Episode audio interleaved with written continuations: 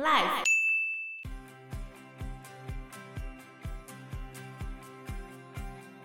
在半梦半醒之间，突然听到外面的临床上出现了咔嚓的声音。你说尸体躺着那张床上出现了咔嚓的声音？对，他看到临床上有一具女生的尸体坐了起来，身上的纸被就这样滑了下来。Hello，大家好，我是 Joe，我是 Fana，我是 Anna。最近台南美术馆的展览非常红哦。我知道有很多僵尸的是吗？那你知道这个展览的名字叫做什么吗？我不知道，不是叫僵尸展吗？不是，僵尸道长叫做亚洲的地狱跟幽魂。他介绍了台湾的民间故事啊，日本的贞子啊，鬼太郎啊，泰国的厉鬼啊，这些把它摆进来。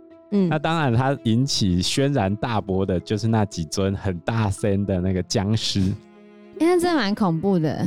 哎、欸，那个僵尸很有来头哎、欸，你不要小看那僵尸、喔。就是我说他的僵尸做的很逼真啊，逼真。对啊，那个脸。那不是现在才打造的哦、喔，他是从法国来的僵尸哦。我们是拿法国凯布朗利博物馆所收藏的跟清代僵尸有关的历史文物，然后再重新打造出它的那个脸。弄出来的僵尸，我觉得很特别，非常特别。嗯，而且这个展览还介绍了几个世纪以来亚洲对于鬼的恐惧跟想象，里面包含了日本、泰国、中国的传奇鬼怪跟地狱的观念。你是因为鬼月到了，所以开始讲这个吗？哎、欸，这超赞的，好不好？哦、对耶，鬼月快到了。而且它入口的地方就是由艺术家严忠贤老师他打造的一个作品，叫做《地狱变相》，很像你往生之后正要被阎罗王审判的那种概念。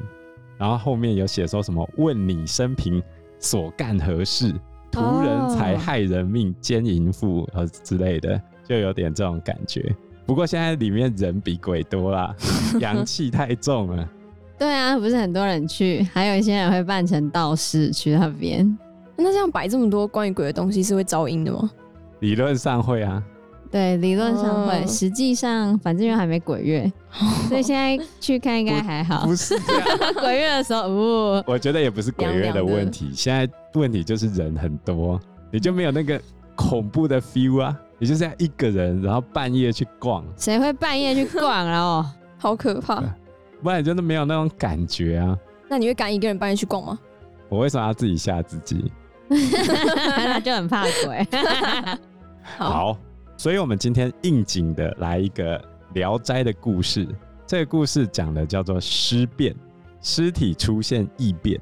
嗯，那讲到尸体出现异变，最有名的就是僵尸的这一件事情嘛。我们现在对于僵尸的看法，其实大多数来自湘西赶尸。可是湘西赶尸可能是从清朝之后才陆续出现的一个说法。我们的想法里面就是前面有一个人摇铃铛，铃哦，对，然后后面整排尸体跟着他跳嘛，嗯，对，然后尸体前面都要贴一张符咒，那是被林正英的关系吧？这就是受到港剧的僵尸片的影响，而且里面的僵尸都是穿着清朝的服饰，包含这次地狱展也是，都是穿着清代的服饰。然后嘴巴长了獠牙，身体外面长了细毛。可是更早期的僵尸不是这个样子哦，更早期的僵尸，它会有一些特殊能力，还会飞天。真的假的？多早期的时候啊？应该是这样讲，在港剧出现之前，僵尸可以飞天这种，在很多乡野小说里面都有出现。比如说清朝有一本笔记小说叫做《阅微草堂笔记》，里面的僵尸有些就会飞。比较像是欧洲的吸血鬼，所以你有没有发现僵尸片里面它会长獠牙？有没有？嗯，对。其实很多是受到吸血鬼的影响。僵尸也会咬人呢，咬了之后你就会中尸毒。那你又是变僵尸？我就跟你讲，那就是受到港剧的影响。港剧对。那我们来看看蒲松龄怎么描述僵尸这件事情。事情是这个样子的：有一个老先生，他住的村子。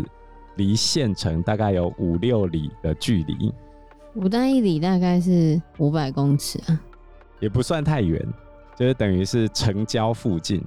所以老头跟儿子开的这个旅店，每天都会有来来往往贩运货物的商人从这边经过。那其中有几个人时常住在这个老头的旅店。某一天黄昏，太阳快要西下的时候，有四个车夫一起来到店里面，问老板还有没有房。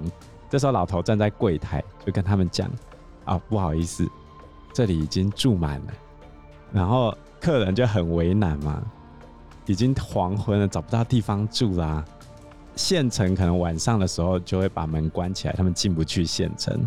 所以呢，他就跟老头说：“行行好。”老头就很为难，于是他就跟这四个车夫讲：“啊，这样好了，我儿媳妇刚往生，刚去世，她的尸体正放在外面那个地方，有一间小屋，嗯、有没有看到？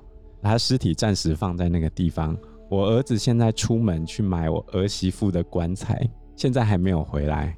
如果你们四个真的找不到地方，然后又不介意的话，就先住在那间小屋里面。”跟尸体一起，跟他媳妇一起啊，对吧？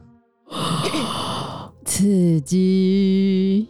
以前又没有冰柜，他活着的时候你都不怕，他死有什么好怕？死了才怕吧？对啊，盖好来就好了。他儿子晚上就会买棺木回来，只是还没回来而已，不要怕啊。以前那么不好买吧？而且他这样儿子要睡哪？哦，睡他自己的房间。对啊，他、哦、只是他媳妇放在外面的小屋，哦、你总不能把媳妇放在旅馆里面吓人吧？好，这时候如果是你，你会选择住还是不住呢？找不到地方住哦。嗯，我可能会撑到儿子买棺材来的时候才睡。接着这四个车夫，因为他们只求有个地方住就好了，于是哎，他们就没管那么多，就答应老板说：“那我们就先去住那边吧。”那间小屋离旅馆有一段距离，非常偏僻，而且又很安静。这个老头就领着客人走进了小屋里面。客人走进小屋之后，只见桌上点着一盏昏暗的油灯，然后旁边都是灵堂的布置。因为老头家家境也不是很宽裕，所以尸体就躺在一张板子上，身上盖着一张大纸，就盖在那个地方。然后老头就带着他们走到旁边的卧室里面，里面有一张大通铺。这四个人因为整天都在赶路的关系，所以累得受不了，也管不了三七二十一。一躺下来之后，就开始打呼了。哦，秒睡。对，秒睡。其中有一个车夫没有睡那么好，还在半梦半醒之间，嗯、突然听到外面的临床上出现了咔嚓的声音。你说尸体躺着那张床上出现了咔嚓的声音，对，就木板这样，哦，咔嚓一下，然后他就眯眯眼的往临床的方向看过去，临床前就是那一盏昏暗的油灯。虽然那盏油灯很昏暗，但是在漆黑的夜晚中，还是可以把四周照得非常清楚。这时候，他看到临床上有一具女生的尸体。坐了起来，身上的纸被就这样滑了下来。接着，那一个女生就慢慢的爬下了临床，走进了四个人正在睡觉的卧室。那个车夫就眯着眼睛偷偷的看嘛，他就看到这个女尸的脸是淡黄色的，额头上绑着一块布。这个女尸慢慢的走进他们四个人睡觉的床前，一个接着一个。对着睡着的这三个男生吹气，还没入睡的客人这时候吓得半死，只剩下他一个还没被吹气。如果是你，你遇到这个事情，你会使出什么招式？拿棉被把自己盖起来。对，太棒了。所以最后这个客人就把被子拉得高高的，把头给蒙上，然后屏住呼吸，大气都不敢喘一口，一直听着外面的动静。这时候，女尸果然走到他的床位前面，就在他床前面这样对着他吹气。过了一阵子，他认为女尸已经离开了，他就听到临床那个方向有纸背发出了声音。这时候他才把头探出来偷偷看，然后他发现那个女尸已经躺回去了。刚刚搞不好是他幻觉啊，疑心生暗鬼。这时候他非常害怕嘛，嗯，他就把脚伸出来。踢旁边的伙伴们，想叫大家起床。这时候他发现他的伙伴们一动也不动，是死了吗？不知道啊，他吓个半死，但是又无计可施，于是呢，他就蹑手蹑脚的想要把衣服穿上，然后落跑。这时候他听到外面的灵堂又出现声音了，然后他偷偷的往外看一下，发现纸被又被拿下来了。于是他再度把头给藏进被子里面，然后他就听到一阵窸窸窣窣的声音。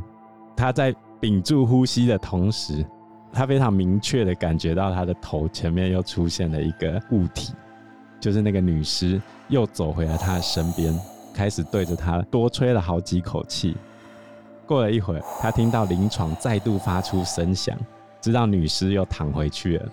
这时候他就慢慢的从被子里面伸出手来。把裤子给穿上，立刻光着脚就落跑了。那他落跑的时候，是不是会发出冰冰冰冰的声音？虽然他蹑手蹑脚，但是还是出了声音。他刚踏出门口，女尸立刻坐了起来。哎呀，立刻。对，然后这个客人因为已经被发现了嘛，所以他马上把房门打开，开始飞奔。就在飞奔的同时，他转头一看，女尸竟然在后面追着他。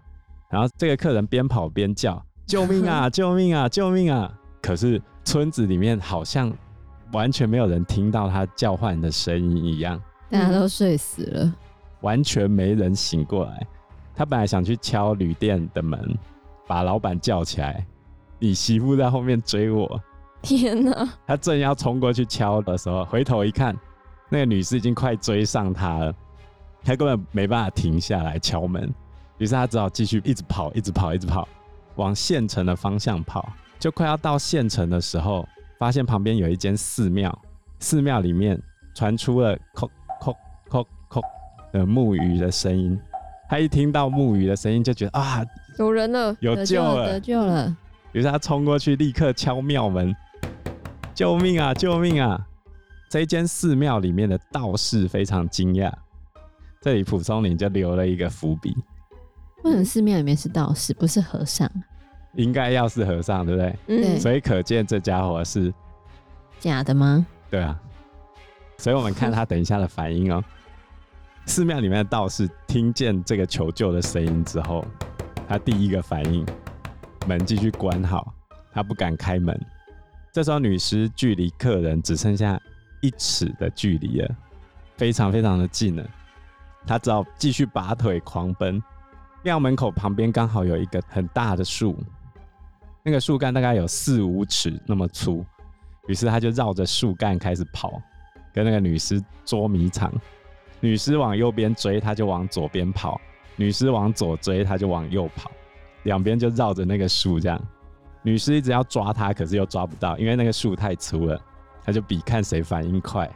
然后女尸非常生气。发出了呜呜的叫声，这样 感觉他非常恼怒，这样子哦。